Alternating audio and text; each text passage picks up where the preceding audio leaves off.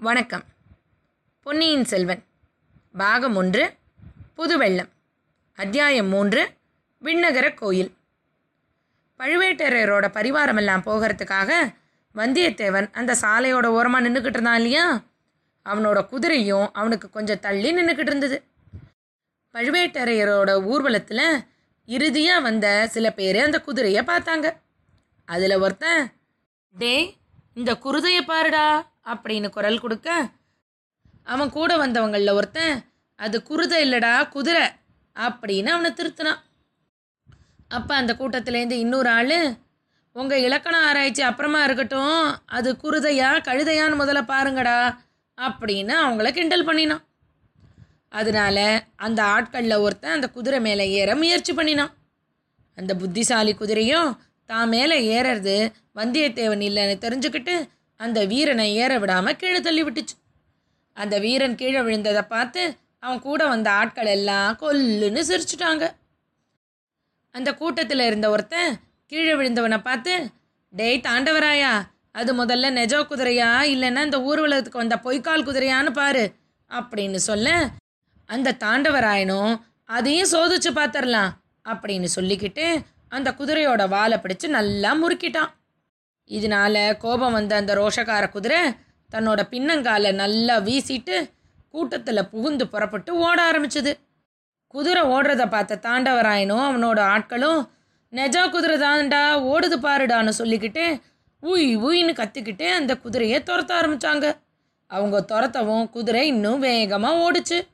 கூட்டத்தில் இருந்த மக்கள்லாம் பயந்து அலறிக்கிட்டு இந்த பக்கமும் அந்த பக்கமும் நவுந்து குதிரை காலில் அடிபடாமல் இருக்கிறதுக்கு ஓடினாங்க. இது எல்லாமே வந்தியத்தேவன் பார்த்துக்கிட்டு இருக்கிற போதே ஒரு நிமிஷத்துக்குள்ளே வேகமாக நடந்து முடிஞ்சிடுச்சு வந்தியத்தேவனோட தகச்சு போன முகத்தை பார்த்த ஆழ்வார்க்கடியான் நம்பி குதிரை வந்தியத்தேவனோடது தான் அப்படின்னு கண்டுபிடிச்சிட்டான். அவன் வந்தியத்தேவன் கிட்ட வந்து பாத்தியா தம்பி இந்த பழுவூர் ஆட்கள் என்ன பண்ணினாங்கன்னு? என்னமோ என்கிட்ட வந்து உன்னோட வீரத்தை காட்டி சண்டை போட வந்தியே. அவங்க கிட்ட போய் சண்டை போடுறது தானே அப்படின்னு குத்தி காட்டுறான். வந்தியத்தேவனுக்கு ரொம்ப கோபம் வருது அதே நேரம் பொறுமையை பல்ல கடிச்சுக்கிட்டு இழுத்து பிடிச்சிக்கிறான். ஏன்னா பழுவூர் வீரர்கள் நிறைய பேர் கூட்டமாக இருந்தாங்க. இவன் ஒரு ஆள். இப்போ போய் சண்டை போடுறது புத்திசாலித்தனம் இல்லை. அதோட அந்த வீரர்கள் ஒன்றும் வந்தியத்தேவன் வந்து சண்டை போடணும்னு காத்திருக்கவும் இல்லை. குதிரை ஓடினோன்னே அவங்களும் வேகமாக நடந்து போயிட்டாங்க. வந்தியத்தேவன் ஆழ்வார்க்கடியானுக்கு எந்த பதிலும் சொல்லாமல் வேகமாக நடந்து குதிரை போன பாதையில் போகிறான் அந்த குதிரை கொஞ்சம் தூரம் போய் தானே நின்றுடுன்னு அவனுக்கு தெரியும். ஆனாலும் அவனுக்கு அந்த பழுவூர் வீரர்களோட திமிரு பிடிக்கவே இல்லை. ஒரு நல்ல சந்தர்ப்பம் மட்டும் கிடைக்கட்டும்.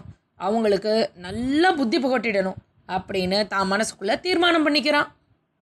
வந்தியத்தேவனோட குதிரை மக்கள் நடமாட்டம் இல்லாத தோப்பு தாண்டி போய் ஓரமாக நின்றுக்கிட்டு இருந்தது. வந்தியத்தேவன் போய் அதை சமாதானப்படுத்தி அந்த குதிரையை மறுபடியும் சாலைக்கு அழைச்சிக்கிட்டு வரான்.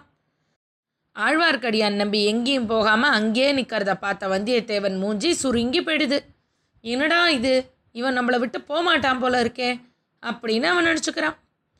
அதுக்கு ஏத்தா போல ஆழ்வார்க்கடியான் நம்பியும் வந்தியத்தேவன் கிட்ட வந்து பேச்சு கொடுக்குறான்.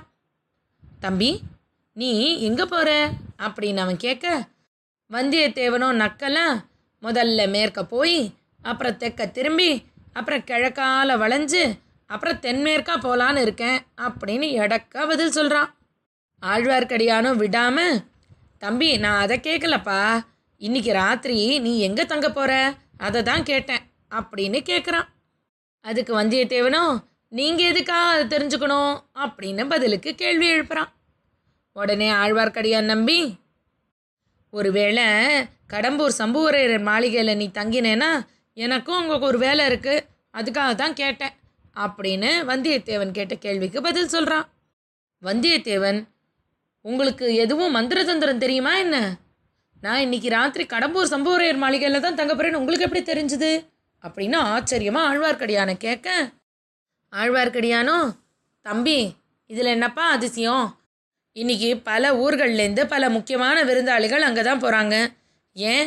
பழுவேட்டரையரும் அவரோட பரிவாரமும் கூட கடம்பூருக்கு தான் போகிறாங்க அப்படின்னு சொல்கிறான் இதை கேட்ட வந்தியத்தேவன் நிஜமாவா அப்படின்னு நம்பாமல் கேட்க ஆழ்வார்க்கடியானோ நிஜந்தான்பா. ஏன் இதெல்லாம் உனக்கு தெரியாதா? இந்த பரிவாரம் பல்லக்கு குதிரை யானை இது எல்லாமே கடம்பூர் அரண்மனையை சேர்ந்தது தான் பழுவேட்டரையர் எப்போ வந்தாலும் அவருக்கு எதிர்கொண்டு மரியாதை செய்யணுங்கிறதுக்காக தான் எல்லாம் வந்துட்டு போச்சு அப்படின்னு விளக்கம் கொடுக்குறான். இதை கேட்ட வந்தியத்தேவன் அமைதியாக யோசிச்சுக்கிட்டு இருக்கான். பழுவேட்டரையர் தங்குற இடத்துல தனக்கும் தங்கறதுக்கு வாய்ப்பு கிடைக்கிறதே பெரிய கஷ்டம். ஒருவேளை அந்த வாய்ப்பு கிடைச்சாலும் அவரை சந்தித்து பேசி ஏதாவது பழக்கம் கூட ஏற்படுத்திக்க முடியும். அதே நேரத்தில் இந்த பழுவேட்டரையரோட ஆட்கள்லாம் இவ்வளோ மொரடாக இருக்காங்களே அவங்களோட போய் தங்கணுமா அப்படின்னு அவன் மனசுக்குள்ளே ஒரு விவாதமே நடக்குது. அப்போ ஆழ்வார்க்கடியான் வந்தியத்தேவனை பார்த்து ரொம்ப பாவமான குரல்ல தம்பி நீ எனக்கு ஒரு உதவி செய்கிறியா அப்படின்னு கெஞ்சி கேட்குறான் அதுக்கு வந்தியத்தேவனோ நான் என்னப்பா உனக்கு உதவி செய்ய முடியும்? நானே இந்த பக்கத்துக்கு புதுசு அப்படின்னு பதில் சொல்ல ஆழ்வார்க்கடியான் நம்பியும் விடாமல் உன்னால் முடிஞ்ச உதவிதான்ப்பா.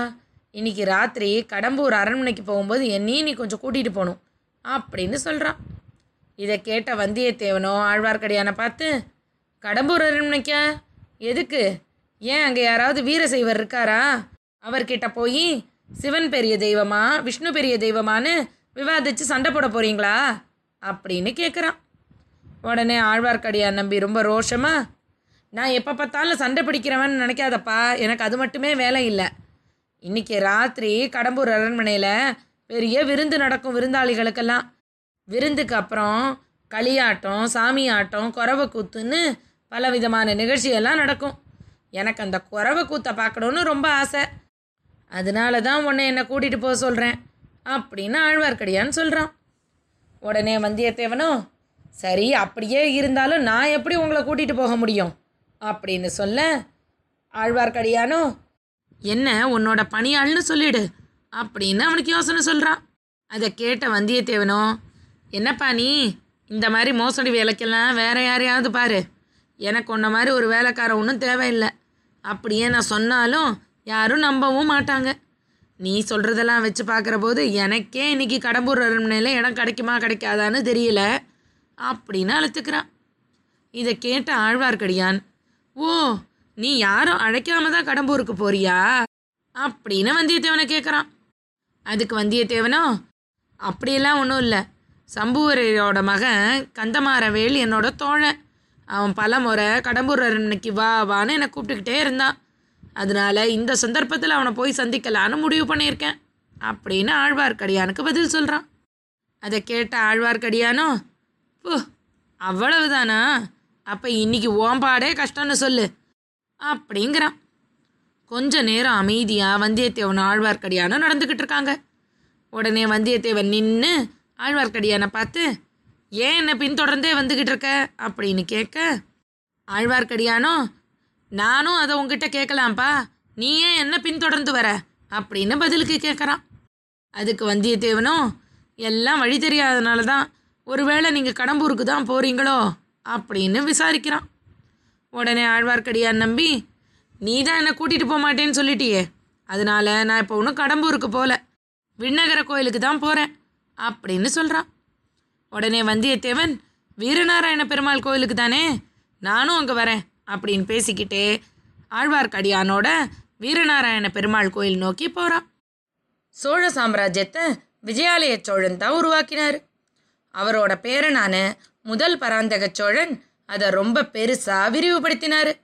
முதல் பராந்தக சோழர் தில்லை சிற்றம்பலத்துக்கு பொற்கூரை போட்டது மதுரையும் ஈழத்தையும் ஜெயிச்சதுன்னு பல பெரிய அரிய செயல்களை செஞ்சதுனால அவருக்கு மதுரையும் ஈழமும் கொண்ட கோப்பரகேசரி சோழசிகாமணி சூரசிகாமணி வீரநாராயணன் அப்படின்னு பல சிறப்பு பட்டங்களும் இருந்தது.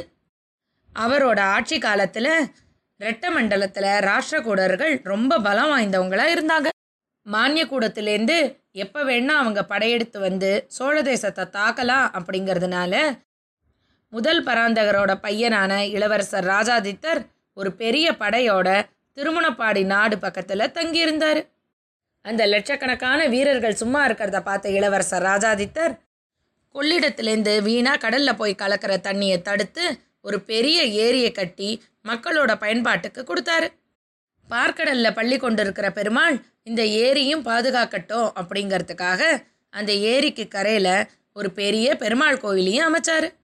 அந்த ஏரிக்கும் பெருமாளுக்கும் தன்னோட அப்பாவோட பெயரான வீரநாராயணங்கிற பேரை வச்சு வீரநாராயண ஏரி வீரநாராயண பெருமாள்னு பேர் சூட்டினாரு.